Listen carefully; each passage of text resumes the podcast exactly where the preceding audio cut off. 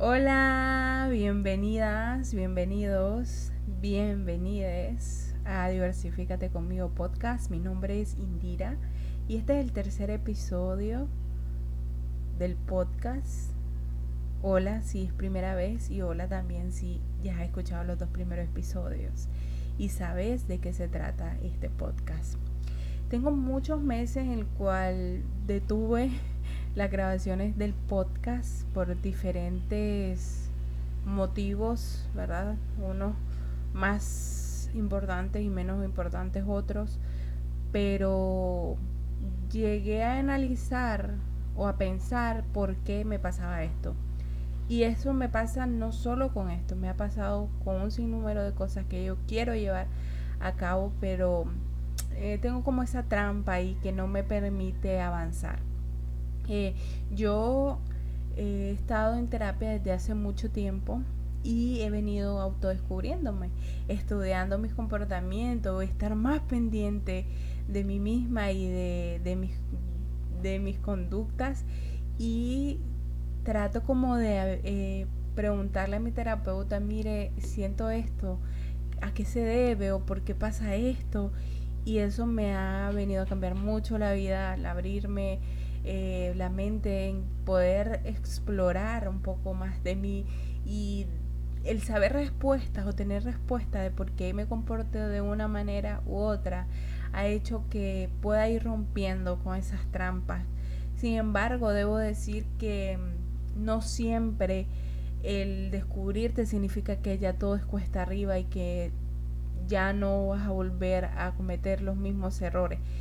Em, se, supone que de cierta forma debería ser así, pero quizás también debe existir esa flexibilidad y esa humanidad, ¿verdad? De que puede pasar que lo vuelvas a cometer, pero quizás ya no de la misma forma. Tal vez vas puliendo un poco más aquí, un puliendo un poco más allá. Tal vez la otra vez dejaste pasar esto, esta vez no dejaste pasar esto, pero se te pasó esto y así va, va uno pues este creciendo y mejorando como persona. Entonces, em, hablando de lo de la terapia, cuando me di cuenta de que no estaba como muy dispuesta a querer em, grabar otro episodio, o sea, sí quería hacerlo, pero como que esa etapa donde me detuve y pasaron tantos meses que no lo hice, yo me empecé a preguntar, ¿qué será? O sea, ¿qué será que no lo, que no lo estoy haciendo? Eh, siempre lo traje a mi cabeza de saber qué estaba pasando conmigo.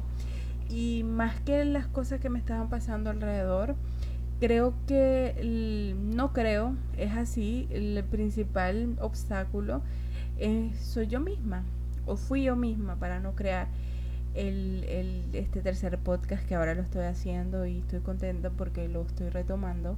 Y aunque no va a llevar el hilo en que dije en los dos primeros episodios, pero la verdad que yo no soy profesional en esto, esto es simplemente algo que estoy haciendo para probar porque se me hace ilusión hacerlo.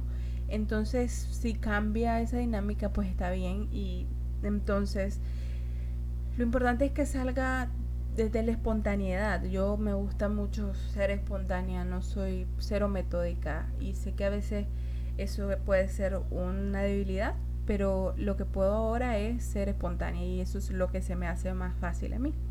Entonces dije, Indira, o sea, no, no necesitas que nada sea perfecto, no necesitas que nada sea demasiado complejo para poder comunicar algo tan sencillo. Y dije, ah, ¿por qué está pasando esto? Y es que como soy pro de que uno se tiene que cuestionar a uno mismo, me di cuenta, o bueno, ya, ya, ya lo sabía en el fondo, que me considero una persona perfeccionista. Em, y ser perfeccionista hace que seamos procrastinadores y ser procrastinador viene también relacionado, ligado al síndrome del impostor. ¿Y qué es todo esto? Pues si nunca lo habían escuchado o si lo habían escuchado, eh, no importa pero me he dado cuenta que tengo estas cosas, ¿verdad? En mí bien internalizada. El perfeccionismo en mí está en que creo que las cosas tienen que ser de una manera y si no son así, pues entonces no van a funcionar y entra esa negatividad o ese pesimismo en mi cabeza y hace que termine abandonando las cosas porque no las hago como se supone que en mi cabeza se deberían de hacer y entonces si no las hago así, entonces ¿para qué?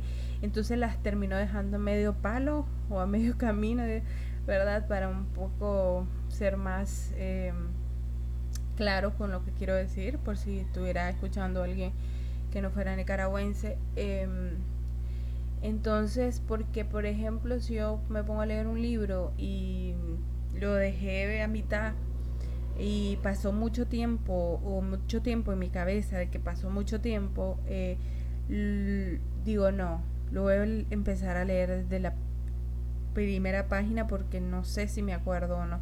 Y entonces vuelvo a empezar y esta vez tal vez ya no lo dejé a la mitad, lo dejé antes de la mitad y tal vez otra vez me volví a desconectar y entonces nunca termino el libro porque creo que si no es que me lo tengo que disfrutar tal cual o lo tengo que y que yo sé que sí debería ser que un libro uno lo disfrute o que uno tenga que sacar o uno tiene que sacar información que te enriquezca de él. Pero cuando vos estás empezando un hábito, por ejemplo, me estoy empezando el hábito de lectura, no precisamente tiene que ser tan metódico, tiene que ir por niveles. Primero tengo que crear el hábito de diario al menos o una cantidad específica que yo crea a la semana. Leerlo es ese es el avance. Luego iré escalando, ¿verdad? A otros niveles en que, ok, ahora ya me siento y hago anotaciones, o ahora me siento y lo subrayo, y ahora me siento y memorizo una frase que realmente me impacte. Entonces, pero mi cabeza es tan, ¿verdad? Como le digo, saboteadora, en el que yo, si no es de una manera, quiero ya hacerlo rápido, quiero hacerlo eh, perfecto, entonces termino abandonando las cosas y eso me convierte también en una procrastinadora. ¿Por qué? Porque el procrastinador es la persona que dice, no, después lo hago. Porque ya sea por el mismo perfeccionismo o porque emocionalmente hay cosas que son más fáciles que otras. Por decir, hacer cosas físicas es más fácil emocionalmente hacerlas que hacer cosas como extraer ideas de tu cabeza, como comunicar algo de, esencia, que, es, que, que, vos creas que eso puede ayudar a otros, que puede eh, eh, alguien aprender de esa idea o etcétera. Entonces, de, de, esencia, ¿verdad? Es más fácil, es más difícil para mí, o hablo por mí, hacer cosas más como físicas, prácticas, como cocinar, como limpiar, como arreglar, como ordenar o deshacerme de cosas, eso es más fácil para mí que empezar a crear, por decir, un podcast en el que eh, tal vez eh, no solo yo lo voy a escuchar, lo voy a escuchar una o dos, tres personas y importa al final un poco si le gustaría o no le gustará y mm, que esa es otra cosa que va involucrada en las personas como yo y es eso el que, el que dirán y aunque a veces nos queramos vender esa mentira en que no, no importa el que dirán, de cierta forma importa porque estamos comunicando y de alguna forma queremos que esa comunicación haga un impacto en los demás. Pero también está la otra parte que si no lo hace está bien, porque al final este podcast, más que para que me escuchen o me escuchen poco o mucho, no importa, es algo que es para mí terapéutico, es algo que es para mí porque me gusta hacerlo y eso es como lo que realmente debe importarme. Pero claro, como les digo, está esa trampa eh, que a veces me ataca en el que pienso que si gustará o no gustará y esas cosas. Entonces, esa es otra cosa agregar que a veces me detiene a desarrollar ciertas cosas, ¿verdad? O sea, o desarrollar lo que quiero hacer. Entonces, eh, eso es un poco, ¿verdad? De, de lo que quería estar hablando el día de hoy este, y poderlo exteriorizar me hace a mí como recordarme de que está bien tener todas estas cosas, ¿verdad? estas trampas. Y lo importante es que están ahí, pero no, no gobiernan, pues mi vida o no, no, soy, no soy yo realmente o no es lo que yo realmente soy en la vida y que al final de eh, los seres humanos somos complejos y que está bien lo importante es avanzar. Decía un amigo que ah, incluso compartí hace poco algo y, y, y me gustó mucho la forma en la que él contestaba lo que yo le exponía y aunque era algo muy complejo y doloroso, para mí él me decía, está bien, lo importante es que estás avanzando, sigamos avanzando, me decía yo. Y yo decía, sí, exacto. Al final, sigamos avanzando, que es lo más importante, con miedo, sin miedo, con dolor o sin dolor. Lo importante es siempre tener ese deseo de avanzar. Pero pues de, de pronto uno se autosabotea y, y es normal y no tenemos que sentirnos mal por eso, sino como ir rompiendo esos esquemas y hacer la diferencia y aunque a veces tengamos miedo, vergüenza o todo lo que se nos venga, no significa que, que eso queda ahí. Hasta que no probamos otra cosa nos damos cuenta que realmente no somos en esencia esa persona insegura o esa persona procrastinadora o ese o esa persona perfeccionista o ese perfeccionismo falso que a veces nos queremos vender. Ah, entonces, hablando un poco ya para concluir, lo último era del síndrome del impostor. Por si han escuchado este término, pues no es más que una persona la que le achacan obviamente sus inseguridades y cree que no sabe lo suficiente, que no se cree que sea capaz o que cree que está estafando a la gente, porque duda de, su, de sus conocimientos. Y a veces creemos que solo las personas con una lista este, inalcanzable de títulos o de libros leídos pueden hablar o pueden comunicar o pueden ayudar a los demás cuando no es cierto.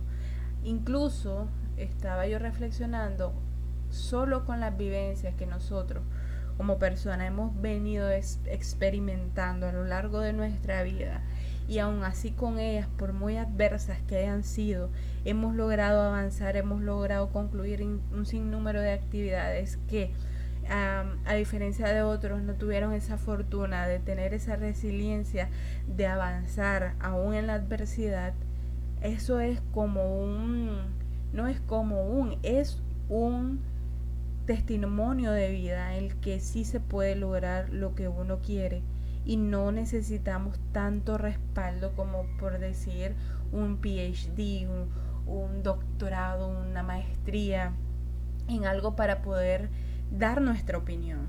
Claro, si soy consciente de que tenemos que ser responsables con lo que comunicamos, pero no significa que no tengamos la habilidad de poder comunicar desde nuestra experiencia.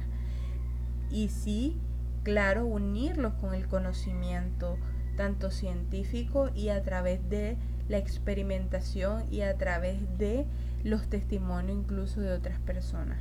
Entonces, el síndrome del impostor a veces nos hace creer que no sabemos lo suficiente, incluso teniendo, qué sé yo, una carrera que hemos estudiado, incluso haber leído libros o haber tomado talleres, cursos y eso. Entonces siempre para la persona que a las personas que sufrimos el síndrome del impostor creemos que nunca es suficiente o que no, no sabemos lo suficiente, entonces deberíamos de callarnos y no dar nuestra opinión porque no es suficiente, valga la redundancia.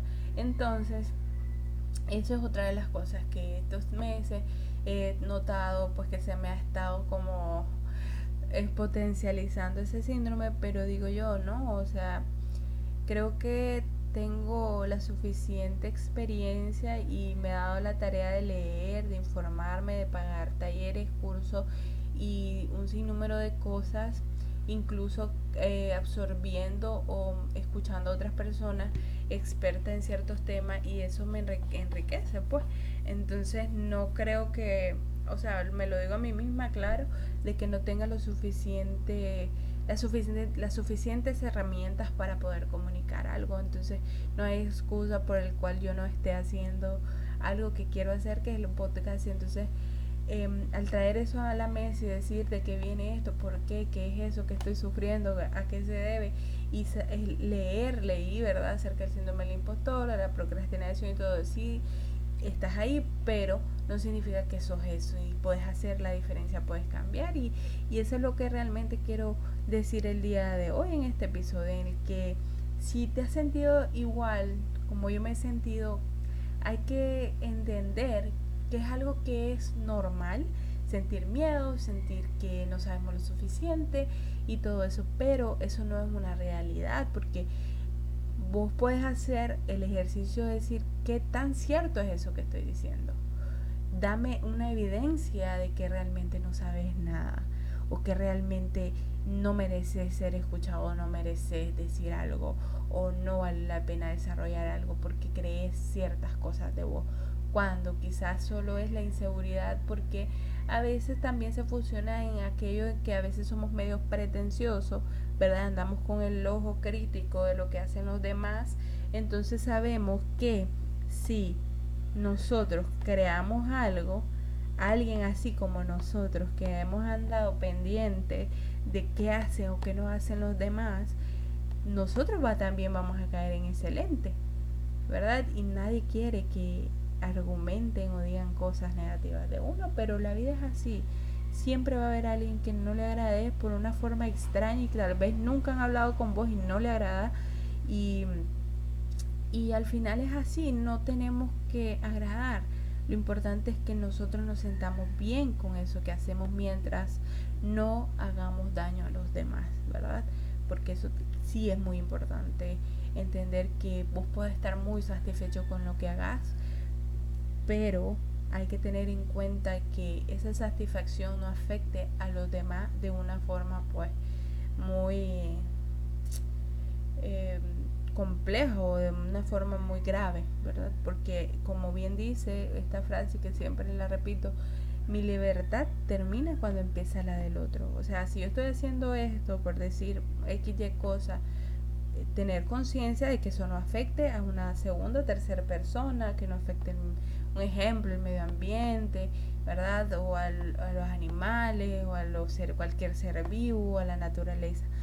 Entonces eh, sí está bien hacer lo que queramos, pero con cautela de que eso en sí no afecta a otro. Porque, un ejemplo, por decir, si un asesino dice, ay, siento como una satisfacción haber asesinado a alguien, o sea, no, ¿verdad? O sea, no. Entonces es un poco de eso. Pues si estás haciendo algo que realmente sea que te gusta, que igual puede impactar a otros de forma positiva, que se puede inspirar a otro, que le puedes dar una mano a otro, que se acerque a alguien y te pida un consejo y que de esa forma lo puedas ayudar, eso creo que es lo más importante, que eso que hagas no solo te satisface a vos, sino que también de una forma muy maravillosa e indirecta pueda impactar en otros. Entonces, vamos a seguir haciendo este podcast. Esperen los más otros episodios y ya veré yo en qué seguiré hablando. Quizás no sea el hilo, como dije en algún momento, el hilo que yo había dicho que iba a seguir, pero lo importante es hacerlo. Entonces nos vemos en el próximo episodio y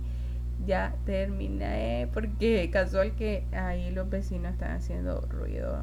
Pero bueno, no importa. Nos vemos.